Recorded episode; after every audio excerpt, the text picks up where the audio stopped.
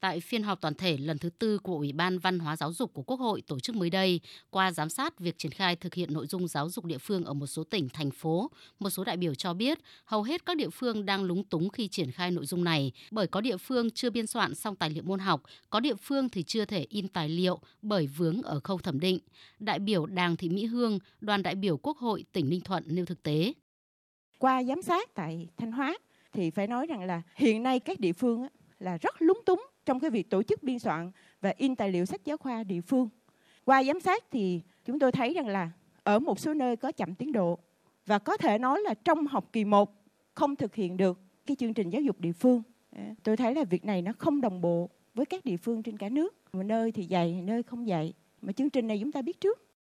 Đại biểu Văn Thị Bạch Tuyết, đoàn đại biểu Quốc hội thành phố Hồ Chí Minh chỉ ra rằng tài liệu giáo dục địa phương làm chậm là do giao cho địa phương biên soạn, Bộ Giáo dục và Đào tạo thẩm định, trong khi các địa phương cũng phải thuê chuyên gia tổ chức biên soạn. Tuy nhiên khi biên soạn xong, Bộ Giáo dục và Đào tạo vẫn chưa có hướng dẫn tổ chức in ấn như thế nào, kinh phí ra sao, học sinh phải mua hay được cấp phát